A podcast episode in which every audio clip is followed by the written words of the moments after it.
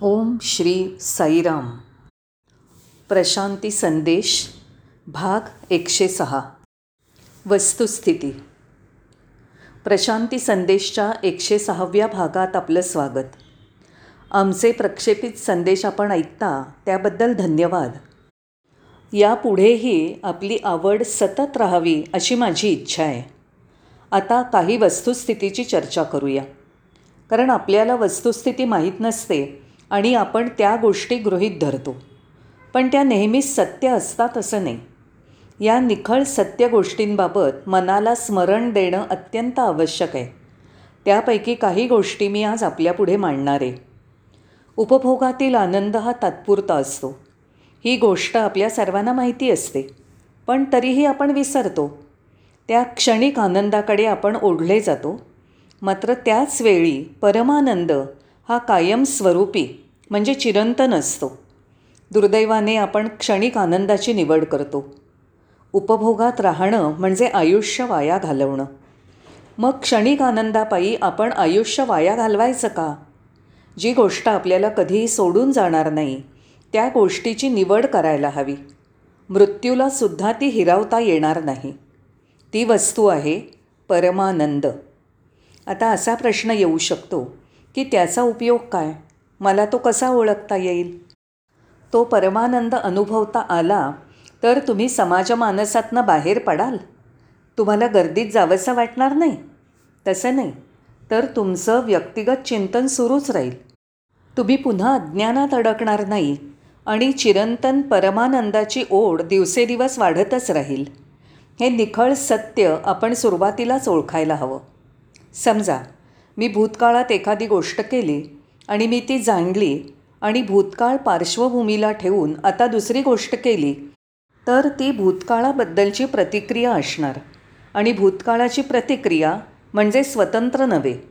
म्हणजे तुम्ही स्वतः त्यातून कधीच स्वतंत्र होऊ शकणार नाही. ही वस्तुस्थिती जाणायला हवी. काही वेळा लोक म्हणतात माझा स्वतःचा मार्ग आहे त्या मार्गानेच मी जाणार. तो मार्ग मी कधी सोडणार नाही. त्याची मला आता सवय होऊन गेली आहे. ते स्वतःच्या मार्गाचे सवयीचं समर्थन करीत राहतात. म्हणजे असं म्हणता येईल की ते त्यांच्या अहंकारात बंदिस्त झालेले असतात. तुम्ही जर दुराग्रह धरलात ताणून धरलत तर ते तुमच्या अहंकाराचंच प्रगट रूप असतं. बाकी सर्व तुरुंगांपेक्षा स्वतःच्या अहंकाराच्या तुरुंगात अडकणं हे सर्वात वाईट. तेव्हा हे स्वातंत्र्य नव्हे ही मुक्तता नाही. कारण तुम्ही त्यात बंदिस्त झालेले असता. त्यातून सुटका कशी करून घ्यायची? हे जीवनातलं आणखी एक सत्य. त्यामुळेच काही वेळा भगवान बाबा आपल्याला वेगळ्या नावाने संबोधतात किंवा दुसरं नाव देतात. एखाद्या मुलाला ते गोपाळ ए गोपाळ अशी हाक मारतात. त्याचं नाव गोपाळ नसतं. तो मोठ्या राजघराण्यातनं आलेला असतो. तो आपल्याकडचा माझी विद्यार्थी असतो. त्याला ते गोपाळ म्हणतात. एवढंच नाही तर स्वामी अगदी वेगवेगळी नावं देतात. शिर्डीत असताना ते अशीच नावं द्यायचे. अशी नावं देण्यात शिर्डी भगवान प्रसिद्ध होते. त्याकडे आपण कसं बघावं? ही तर स्वामींच्या आपल्या जीवनातील सहभागाची सुरुवात झाली. तोपर्यंत आपण पाहुणे किंवा त्रयस्थ या दृष्टीने बघितले जात होतो. आपण जसजसं त्यांच्या जवळ जायला लागलो की तुम्हाला नवीन नाव मिळतं आणि त्यांच्या प्रेमळ गुंतवणुकीला प्रारंभ होतो. भगवान बाबांना आपल्या अंतरंगातील गाभ्यापर्यंत संपर्क करायचा असतो. ते माझ्यात सहभागी झाले आहेत. हे समाधान आपल्याला मिळतं. पण चिंता करू नका. काही वेळा केवळ गंमत म्हणूनही ते नावं देतात. एका अगदी बुटक्या मुलाला तीन आंबे म्हणून हाक मारताना मी ऐकलं आहे ते काही त्याचं नाव नाही. एका अगदी उंच मुलाला अरे नारळ वृक्षा इकडे ये असं म्हणायचे आणि लोक हसू लागायचे. वेगळ्या शब्दात सांगायचं तर हा मानसिक अंतरंग प्रवेश आहे. ते आपल्या मनात खोलवर जातात. तुमच्या आयुष्यात परिवर्तन होण्याचा हा संदेश आहे. आपल्या समजुतीनुसार तो मुलगा दिसतो. त्याप्रमाणे त्याच्या बुटकेपणाकडे तीन आंबे हा अर्थ जातो. पण संस्कार नसणं संकुचितपणा यातनं बाहेर ये असाही यात गर्भितार्थ असू शकतो. उंच मुलाला नारळ वृक्ष म्हणताना सोसाट्याच्या वाऱ्याने नारळाचं झाड पडतं तेव्हा त्या झाडाप्रमाणे जीवनातल्या आव्हानांनी पडू नकोस असा अर्थ होऊ शकतो. तेव्हा तुमचं सर्व आयुष्य बदलून टाकणारा संदेश त्यात असू शकतो. आपण जसजसं भगवान बाबांच्या जवळजवळ जायला लागतो ती मोठ्या प्रवासाची आध्यात्मिक प्रवासाची सुरुवात असते. बीज पेरलं गेलं आहे आता आपण सहकार्य करायचं आहे त्या बीजाचं मोठ्या वृक्षात रूपांतर होऊन तो बहरणार आहे आणि मग आपल्याला जाणीव होईल की स्वामींच्या सान्निध्याने आपण किती संपन्न झालोत. दुसऱ्या शब्दात सांगायचं तर अशा प्रकारचा प्रभाव ही तुमची जीवनपद्धतीच झाली पाहिजे. स्वामींचा प्रभाव ही जीवनपद्धतीच आहे. कारण तो प्रभाव मर्यादित एका दिवसापुरता भजन वेळेपुरता नाही.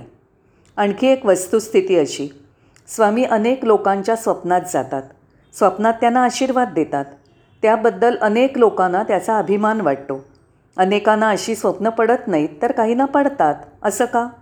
कारण तुमचा स्वप्नांवर पूर्ण विश्वास असतो.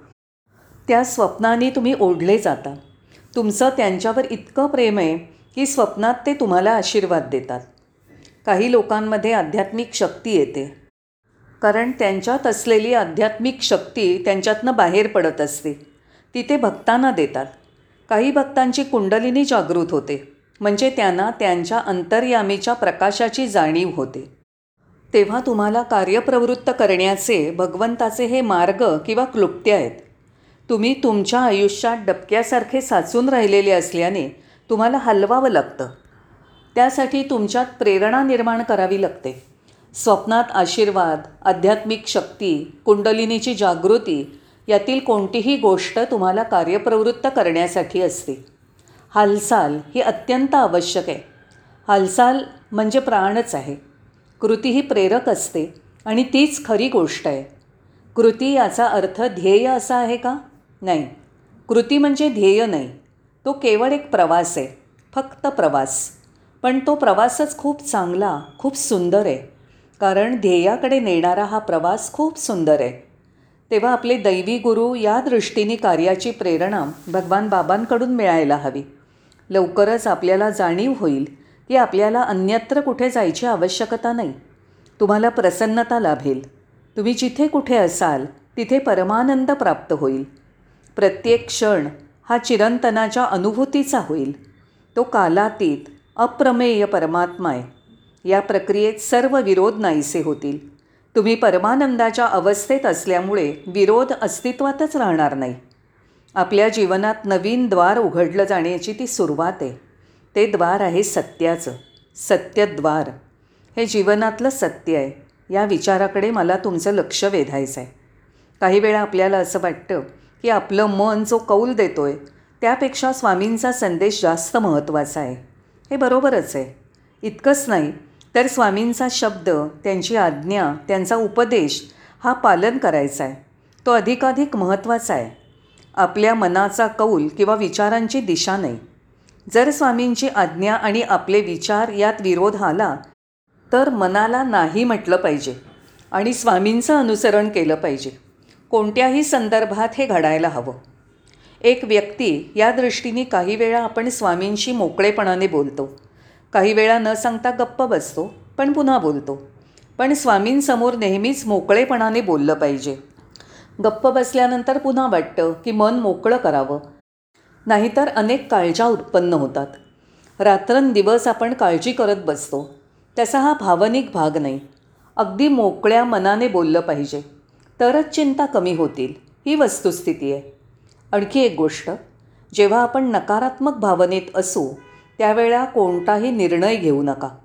आपल्या इच्छा जेव्हा पूर्ण झालेल्या नसतात म्हणजे स्वामींनी पादनमस्कार दिलेला नसतो स्वामींनी मुलाखतीसाठी बोलावलेलं नसतं त्यावेळेला असं वाटतं की आता प्रशांती निलयमला जाऊ नये.